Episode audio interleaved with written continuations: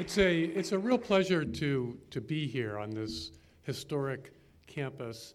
And it's, al- it's even more of a pleasure and an honor to be able to participate in the, I think of it, the sort of revolution of the spirit and revolution of the mind that Thomas Aquinas College represents. A much needed revolution, I would say, in, in our society and, and in the church. So um, let me thank you for what you're doing here, uh, both as teachers and students. Liberalism and integralism. You know, I was thinking about what to talk about for tonight, and I realized that I should probably talk about what everybody's talking about, which is integralism, liberalism and integralism. And uh, so I, I, I decided not to evade uh, the hot button issue of our time and to try to address it directly. So that's my aim this evening. Liberalism and integralism. We're living in a time of disintegration. Our governing consensus is unraveling. To what degree it's unraveling, I think, remains disputed, although recent, a recent bulletin from the Department of Homeland Security indicates significant concern among those who are custodians of that consensus.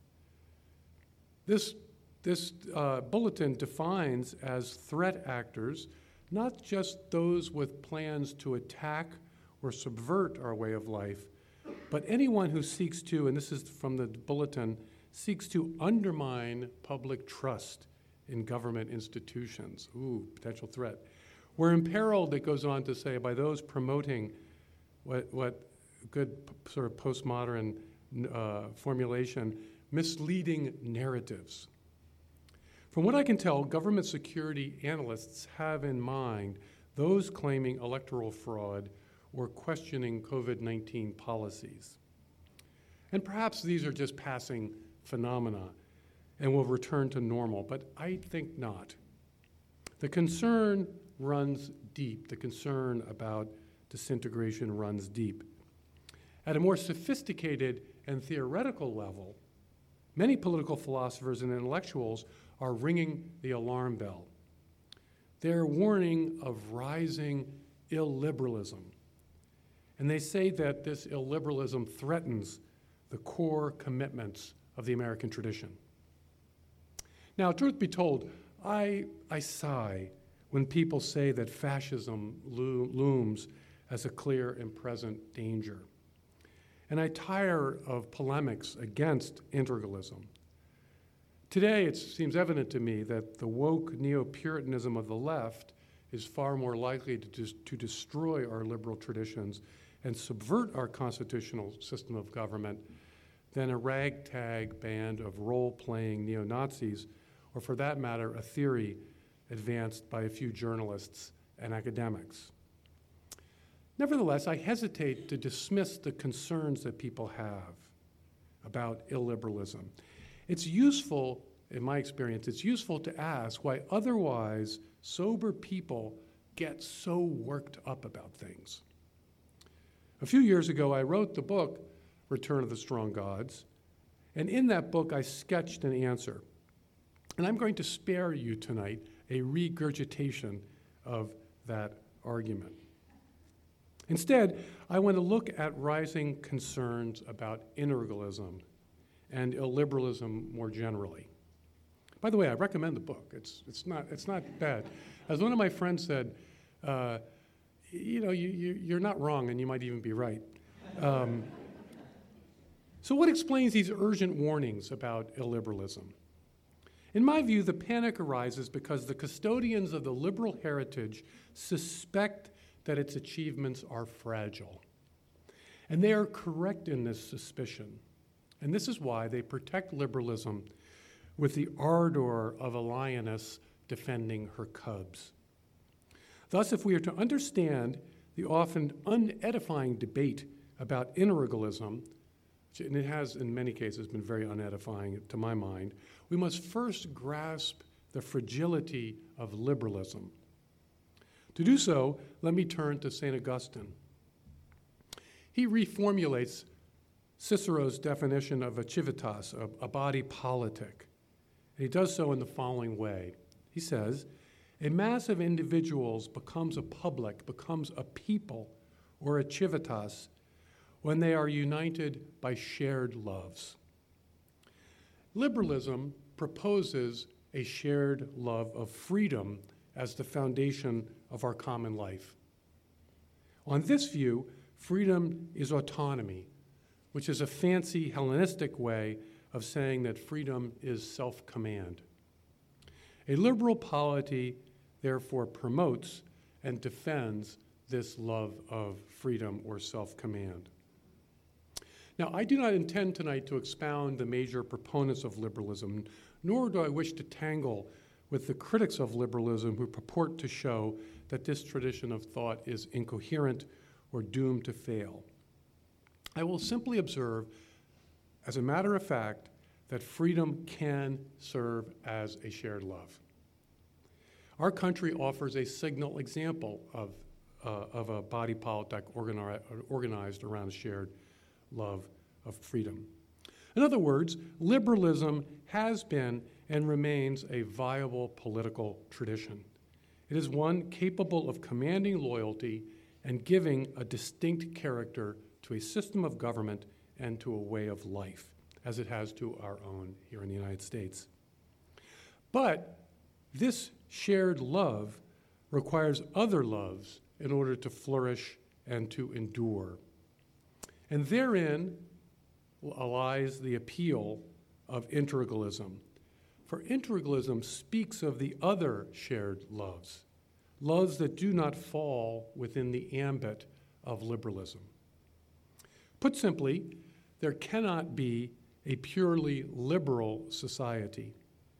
Liberalism, I like to think of thinking it this way liberalism must be an adjective as in liberal Christianity or liberal Judaism or liberal rationalism or liberal Platonism. It cannot function on its own, and when it tries to do so, the result is bondage and tyranny, not freedom. I think this is the gravamen of Patrick Deneen's uh, book, Why Liberalism Failed, that the outcome of liberalism is actually the opposite of what it promises. Liberalism, therefore, cannot endure without something of the illiberal truth of integralism.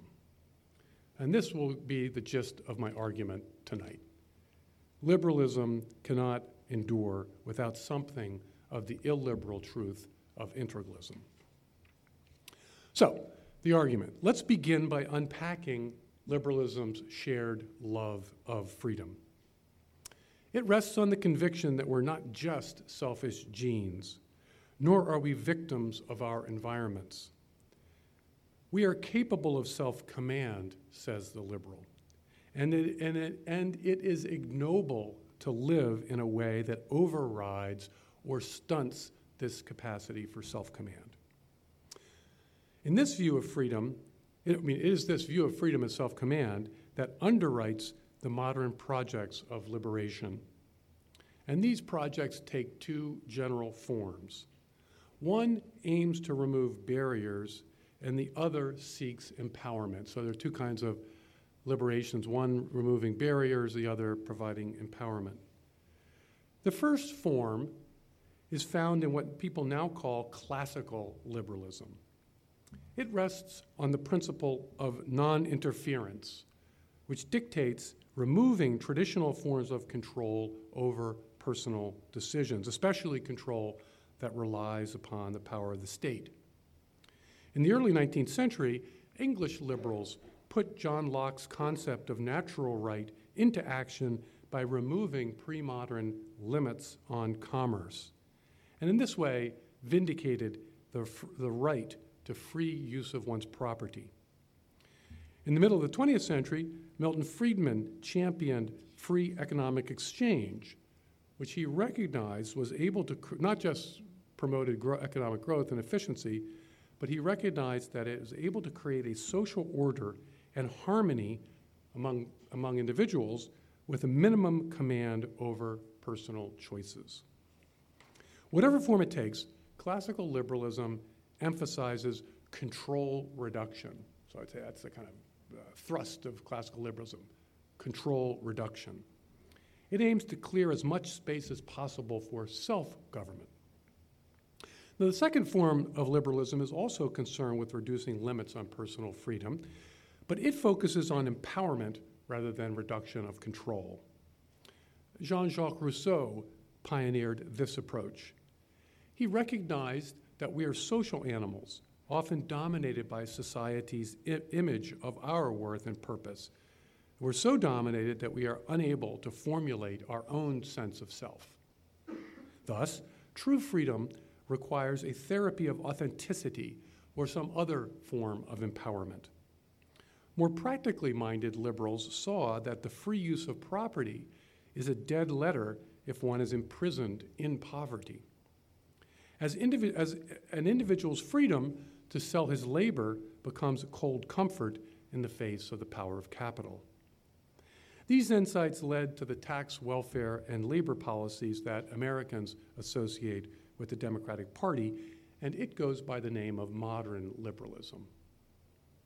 In an influential essay, Two Concepts of Liberty, Isaiah Berlin juxtaposed these two projects. He saw the project of control reduction as guarding, in his terminology, negative liberty, while he described empowerment as the pursuit of what he called positive liberty. And there is a distinction, I think, between these two projects, but Berlin wrongly framed the two goals as divergent. In truth, control reduction and empowerment have always been intertwined in the history of liberalism. Consider economic freedom. The elimination of pre modern constraints upon employment, investment, and trade served the cause of negative liberty in the 19th century. But these early 19th century measures worked in tandem with the development of a wide range of laws that empowered entrepreneurial activity, the most important of which was the limited liability corporation. In other words, the history of liberal capitalism is not just one of clearing away obstacles, although that's often uh, all, all we hear is, you know, re- reducing taxes and, and deregulating. It, that history also includes policies of empowerment. As I say, uh, limited liability corporation is a very powerful, uh, very, a very remarkable tool of empowerment because it, it, it means you don't have to go to debtor's prison if your corporation fails or you don't lose your house. And the construction of the WTO in the 1990s is another example of, of liberal empowerment, liberal economic empowerment. So I think a long history of this, double, double element. And we can see this double movement in other modern projects of liberation. Racial discrimination in the South was a vast and detailed system of state enforced social control. In other parts of the country, a more ad hoc system of racial control held sway. Removing those constraints was imperative. For example, the Voting Rights Act of 1965 forbade electoral laws designed to prevent blacks from voting. But the cause of negative liberty in the civil rights movement was immediately linked to empowerment and positive liberty. The same Voting Rights Act provided the legal basis for judges to require states to establish districts to ensure the election of black representatives. I mean, we're still in this with ongoing uh, litigation about redistricting in North Carolina and, and some other states. So it's still with us. This, and it's, it's, it's the empowerment imperative, uh, not the control reduction imperative that's driving that. And of course, affirmative action and other aspects of our civil rights program are entirely devoted to empowerment. Feminism and sexual liberation follow the same pattern, eliminating barriers on the one hand while emphasizing empowerment on the other hand. Our liberalism is not satisfied with laws against employment discrimination. We are urged to give girls positive images of female achievement, and when they are young, to read them books about female doctors and female CEOs. And the same holds for homosexuality and transgenderism. In both cases, draconian measures are urged to suppress natural instincts and encourage new attitudes so that everyone can be free to be himself. Now, classical liberals, this sort of double intertwined quality of, of negative and positive liberty, control reduction, and empowerment. It's, it's, they're always intertwined in the history of liberalism. Now, classical liberals and libertarians insist that we can have a free society without the interference that comes from large scale projects of empowerment. I mean, large scale projects of empowerment kind of compel us to participate in the affirmative activity to empower people. That's what the whole pronoun business is. I have to use certain pronouns in order to empower people to embrace their gender identity. But John Stuart, so the libertarians say we, we can have liberalism without that. But John Stuart Mill's seminal book on liberty shows, I think, the inevitable link between negative and positive liberty. Mill notes that true liberty requires attaining psychological freedom from the controlling power of dominant social and moral norms. Without an inner freedom from the voice of social, social censure, we are not able to be self genuinely self governing. I mean, society's, if you will, governing us through our internalized, uh, internalized uh, voice of the social consensus.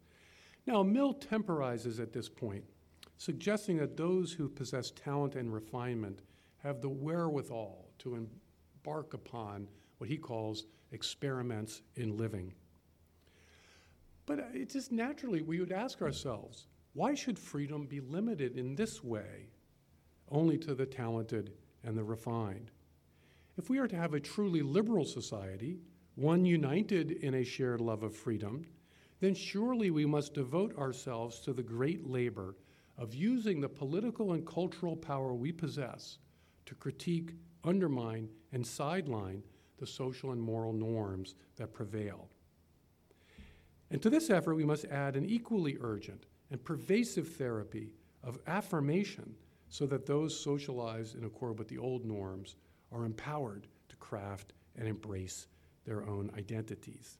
We're, we're, we're, we're, we're going to get pretty much the kind of liberalism we have today, progressive politics we have today. And the, um, I think on, on Mill's own grounds. So the progressive politics of transgenderism exemplifies this double movement control reduction and empowerment. On the one hand, we must believe that our sex is really gender. It is socially constructed, we are told, rather than given by nature.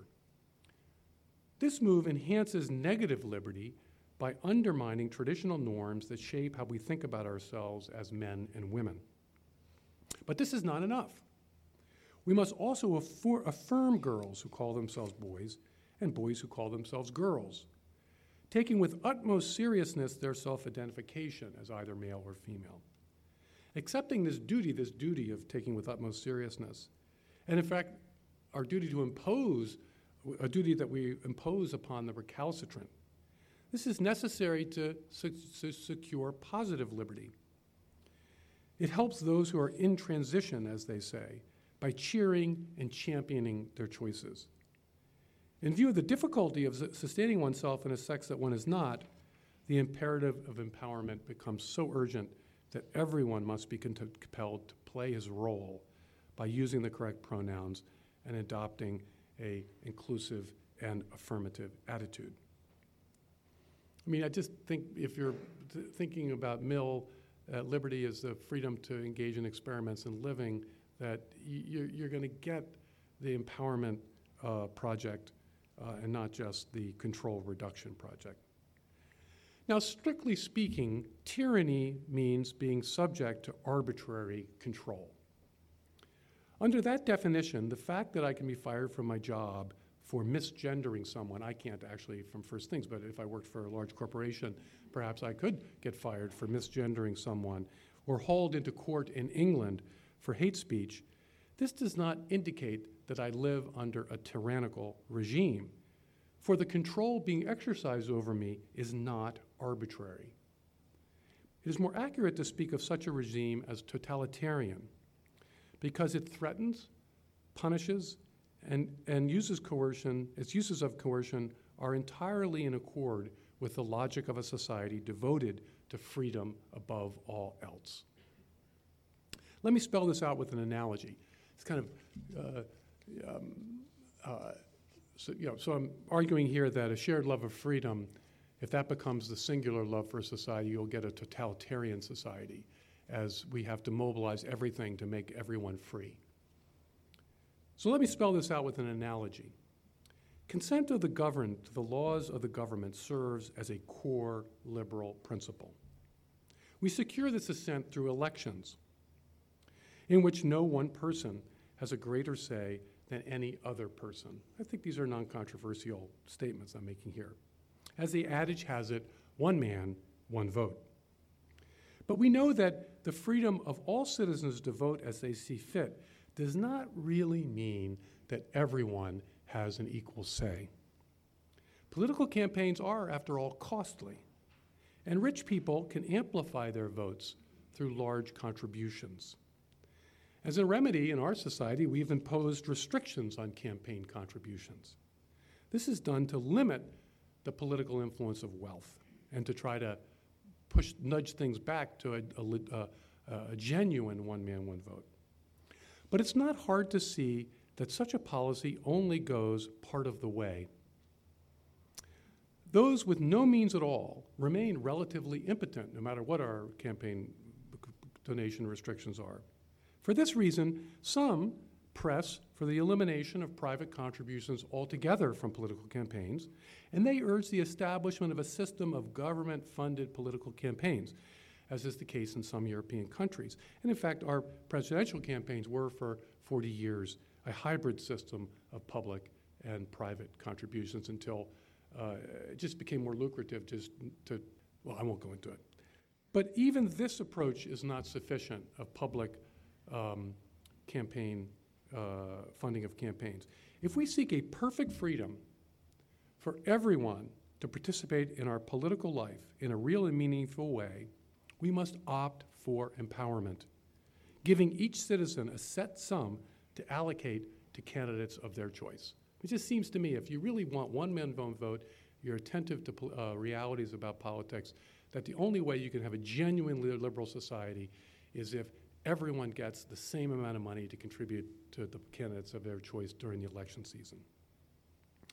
Pro- progressive cultural politics is nothing other than the logic of campaign finance reform applied to every aspect of life. Whether we call it political correctness or identity politics, such an approach seeks to reallocate social power and cultural capital so that all of us have an equal freedom to determine what kind of society we're going to have going forward. The straight white male like me is like the wealthy campaign contributor. As the inheritor of cultural capital, my privilege must be checked so that I do not have a disproportionate influence over the future. Meanwhile, the, what, what are called marginalized voices must be empowered this explains the anti Western ideology at universities, which, which is anti Western culture but champions and celebrates non Western traditions. Uh, and it does so while treating the classics of Western literature that you're studying here as dangerous threats. It also explains the contradictions that abound in programs of diversity and inclusion. Nobody considers an English department to lack diversity if the majority of professors are women and most of the rest are homosexuals or persons of color. And nobody blinks when activists insist that hiring a conservative Christian would threaten to undermine a university's commitment to inclusion. Now I'm starting to rant. So let me stop here and return to my central point. If we make a shared love of freedom our sole goal, we will get something like present day cultural progressivism and its totalitarian tendencies. Over the last generation, some ask why the happenstance of being born in the West ought to dictate our moral convictions. After all, if true freedom means that my destiny should not be determined by my social class or my race or my sex, why should it be determined by my culture? If we, prize, if we prize freedom above all else, then the most American thing to do is to renounce the authority of the Western t- tradition. Uh, and this is not entirely new in our society. I mean, one can think here of Ralph Waldo Emerson and, uh, and Thoreau, who, who, who do kind of, who do counsel rejecting the authority of the old world and starting anew. Only after every inherited authority is overturned can we be truly free to realize John Stuart Mill's ideal of experiments in living. Thus, the moral relativist, moral relativist of our time is not a nihilist, or maybe the nihilist is not a nihilist. Rather, he is promoting freedom, the freedom to define the moral truth for oneself. So that's my sense of that. The first part of what I'm saying is that uh, liberalism, when it's the sole love, uh, it leads us astray, it goes off kilter. In After Virtue, Alasdair MacIntyre discusses the moral theory of emotivism and not moral relativism, but they amount to the same thing. And MacIntyre shows that a determined refusal to identify the substantive ends that constitute the good for man reduces moral and political debates to contests over power. As he puts it, without Aristotle, we end up with Nietzsche, who saw freedom as the prerogative of the powerful and not uh, something generally available in, in a society. But I want to leave this kind of analysis to the side. Let's simply observe how our shared love of freedom has failed in the United States to create a free society. Go through some observations here. Enslavement to hearth gods of health, wealth, and pleasure. We've heard a great deal about the epi- epidemic of opioid addiction and its death toll.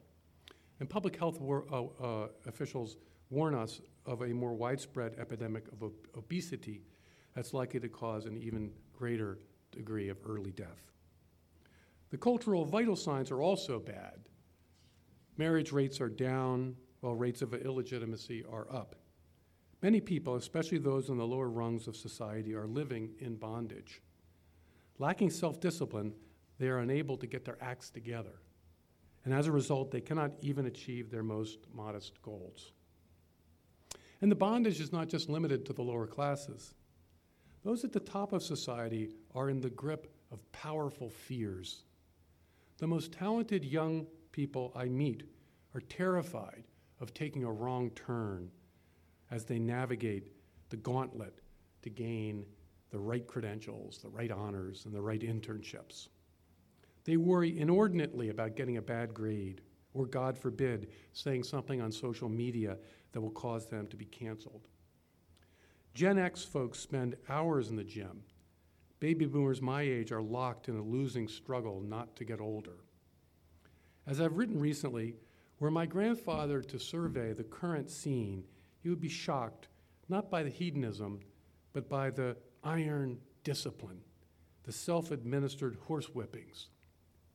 Polling suggests that among the young, even sex, the preoccupation of our entertainment industry is in decline. Far from being a culture of freedom, anything remotely carefree or adventuresome seems impossibly remote for society's winners.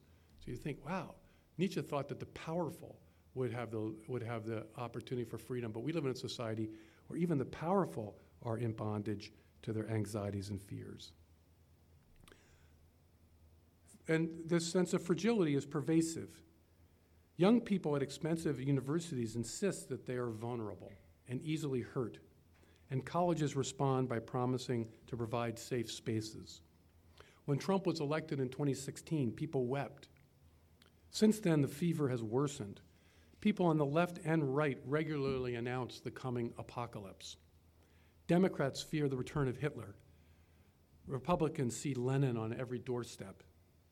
And of course, the response to the COVID pandemic was powered by a deep fear of death, so much so that we were prohibited from accompanying the dead and uh, accompanying the dying and burying the dead.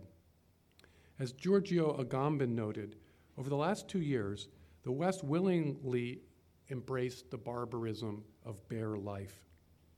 Say what you want about America in the 21st century, these are not qualities of a free society. As Thomas Hobbes understood very well fear is the great and primordial enemy of freedom. final set of observations here technocracy, materialism, and determinism. We, lit, we live amidst remarkable paradoxes. We're in the grip of a culture feverishly determined to free us from every hindrance, even those imposed by our bodies. And yet, whether through brain science or sociobiology or economic theory, leading educational institutes, in insti- institutions instill in our elite the conviction that human beings are largely determined by economic interests, DNA, and other material causes. Although social scientists like Steven Pinker no doubt have disdain for the woolly theorizing of literary critics, those postmodern savants also boil life down to supposedly fundamental drives such as sexual desire, will to power, or fear of difference. I mean, consider the concept of white privilege. This notion serves as a law of social life as implacable as the law of supply and demand. Now, I'm not surprised by the materialist and determinist consensus that runs through higher education from sociology to the study of literature. It is necessary for a technocracy, the legitimacy of which turns on following the science. And, and, and science does not have a place for human freedom. Even psychology, insofar as it purports to be a science of the soul, operates without a strong concept of freedom. So today, our society is dominated by an elite that advances America's love for freedom. I mean, look at transgenderism. We're going to free ourselves from nature itself. But the same elite possesses no deep insights into the nature of freedom. This leads to one of the paradoxes of our time, which is the Francis Bacon inspired ambition to engineer culture, even to the point of micromanaging pronouns. And to do so so that everyone can be truly and finally free. It's got a great paradox. Uh, you know, a micromanaged culture for the sake of freedom. But a managed culture, even more so than a managed uh, co- economy, may claim to serve freedom, which of course, th- as did uh, uh uh, communist Russia had claimed that its managed economy was in the service of freedom. But it produces the opposite, as today's woke totalitarianism so amply demonstrates. Another paradox is the combination of idealistic activism and a pervasive sense of impotence and exhaustion in our society. Perhaps the former is adopted as a therapy that helps us deal with the latter. Whatever the relation, I'm struck by the, the desperation latent in the claim that history is on the side of justice. There's a kind of desperation in that claim. This, phrase, this turn of phrase suggests a benevolent determinism, one that vindicates progressive idealism while conceding the late modern suspicion that we're under the thumb of powers beyond our control.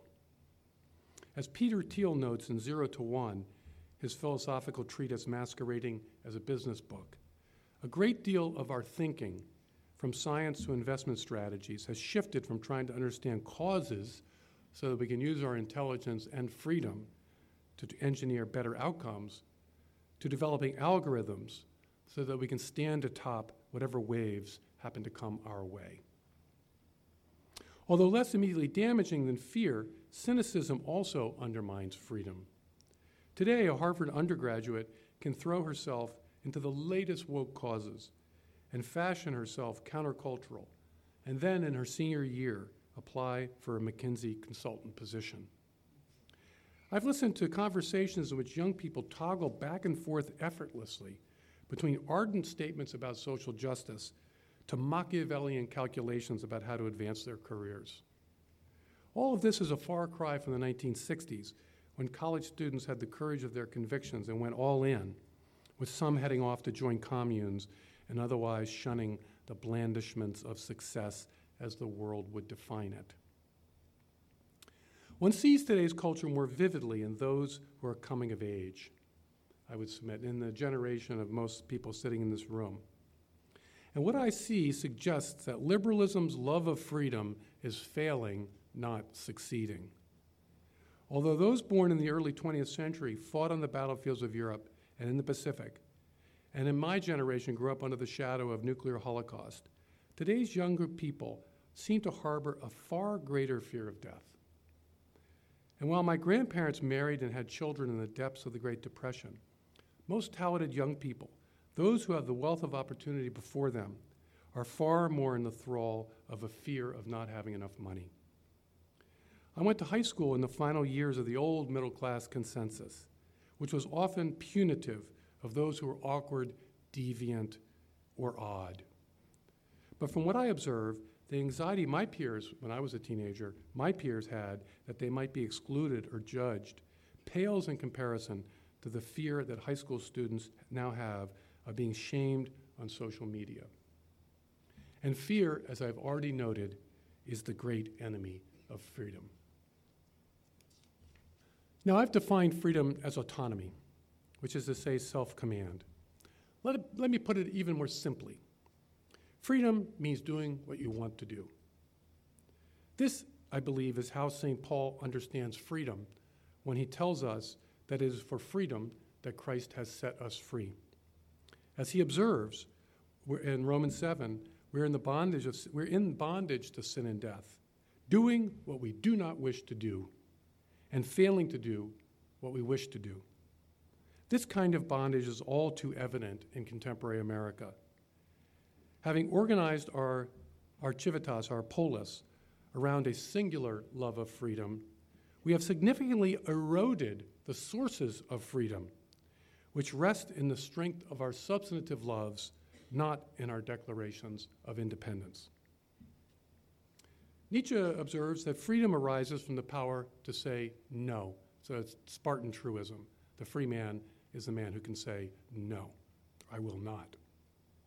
And this power is found in loves that are stronger than our fears. The Jewish tradition grasps this fundamental truth about freedom. Among the words, a little digression, a rabbinic digression here, among the Hebrew words for freedom in the Old Testament, two are prominent. One is hofesh. It is used in Exodus 21 2, the verse stipulating that a male Hebrew slave must be freed after six years of service. The other is dror, found in Leviticus 25:10, which commands that freedom shall be proclaimed throughout the land during the year of Jubilee. Let freedom be proclaimed throughout the land. This is, verse is inscribed on the Liberty Bell in Philadelphia. And the same word is employed in Isaiah 61 1, which tells us that the coming Messiah will bring liberty to the captives. It's interesting to note, however, that Jews do not focus on these terms. For them, the central word for freedom is Herut. It's the one associated with the Passover uh, festival of freedom. Now, this is a very odd choice.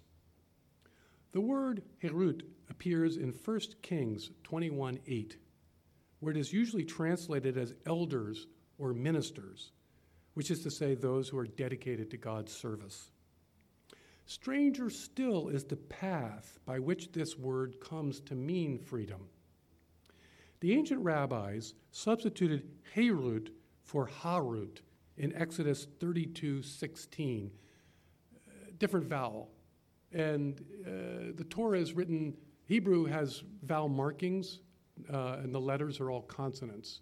And in the Torah, you don't, the vowels are not preserved. So all, all, all you get in the, in the first five books of the Bible are the consonants and not the vowels. So that's why this substitution is not as, is not as willful as it seems, although it's still pretty darn willful.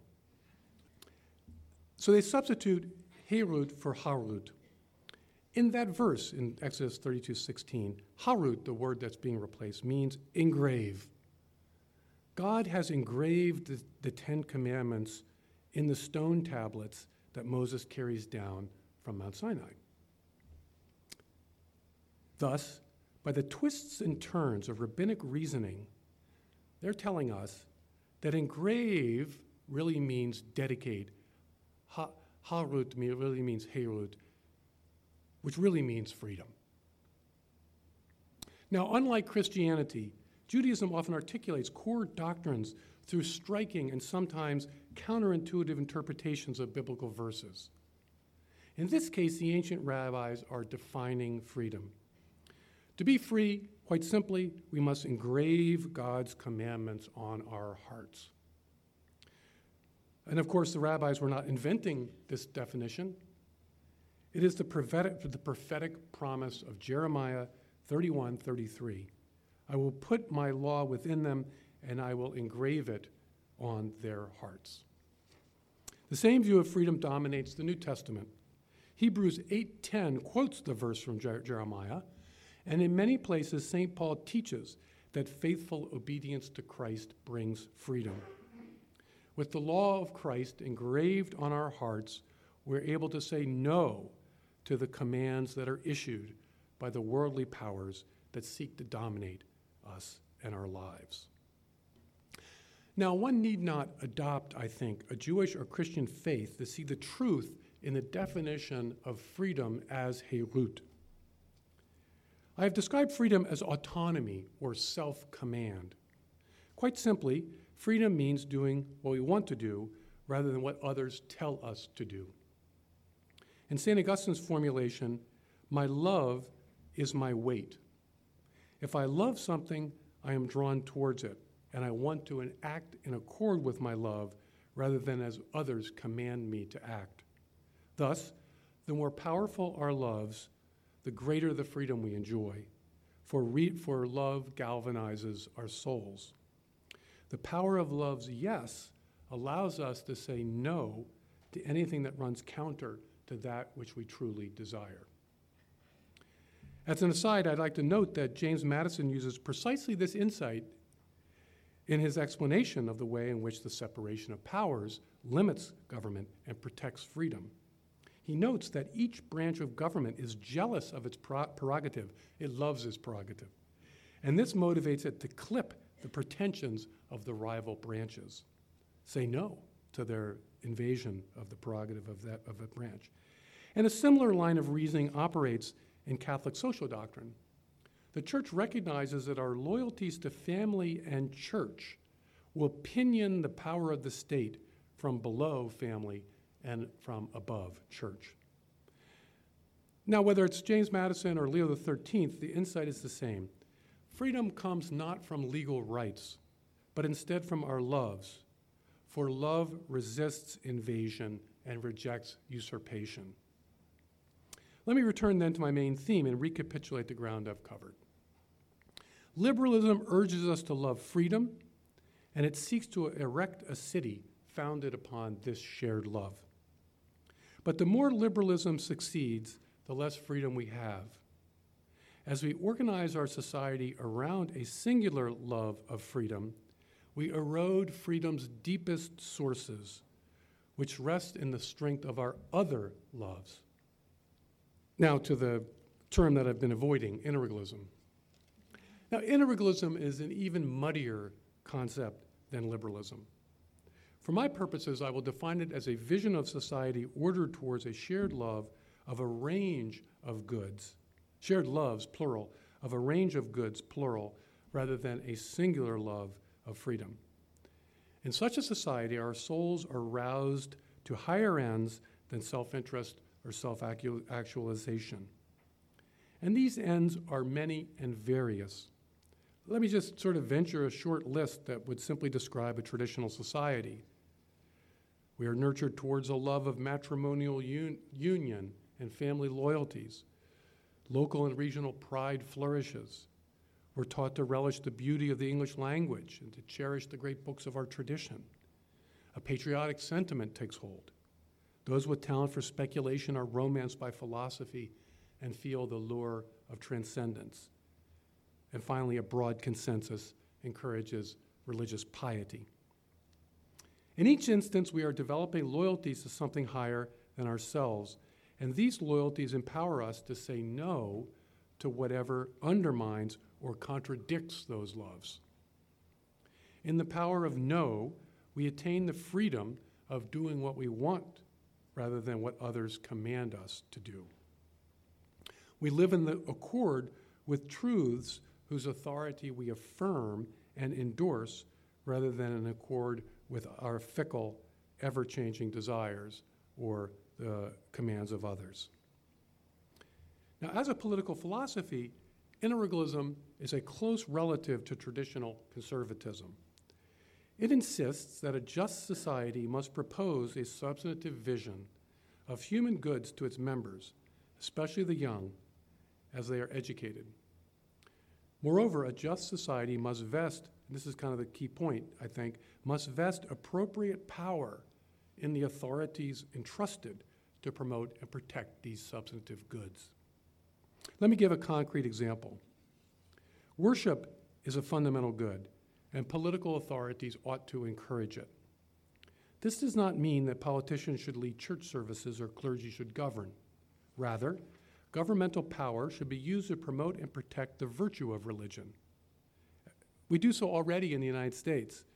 To the, to the dismay of those who seek a more purely liberal polity, the constitutional right of free exercise of religion accords special rights to people who are religious. I have a special right as a religious person that a non religious person does not have. And I want to note here it's a grave mistake when some, that some make when they redefine free exercise as a general right of conscience. Furthermore, in my youth, a variety of Sabbath laws fenced off Sundays as, uh, from the invasion of commerce and the dominion of mammon. Now, it's no longer 1965, but clergy tell me that the proliferation of Sunday morning sports leagues poses a new threat to church attendance. This suggests the need for a local jurisdiction, local jurisdictions to impose limits on our collective American fixation on sports by prohibiting leagues from scheduling practices and games on Sunday mornings. This just strikes me as a, as a kind of, uh, this is the integralist insight. The, the good of religion is not the, the, you know, the good of religion is not the same as the good of freedom, uh, uh, but we should be promoting that good, and we should be empowering authorities who are entrusted with that good. As I've noted, integralism is a vague beast, uh, and perhaps it must be so, for a great deal turns on determining which goods are to be prized, and perhaps even more importantly, how much power to, to accord the authorities that promote these goods. Now, I count myself a liberal conservative. This means that I counsel tolerance of the inevitable plurality of goods promoted in a society as vast and heterogeneous as ours. And I certainly urge caution in the degree of power backed up by state sanction that is to be accorded to the cultural, moral, and religious authorities that are custodians of those goods. But let me conclude by saying that I am certain that a genuinely liberal society, one that is capable of sustaining a culture of freedom, requires those goods, and it requires the authorities that form us to love them. Put simply, without the leaven of something like integralism, liberalism fails, as Patrick Deneen has observed. As a people, Americans rightly love freedom but to vindicate that love, we must share other loves and order our society to promote and protect the objects of those loves.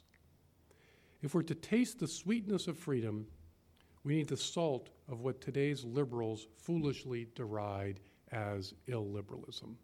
Thank you.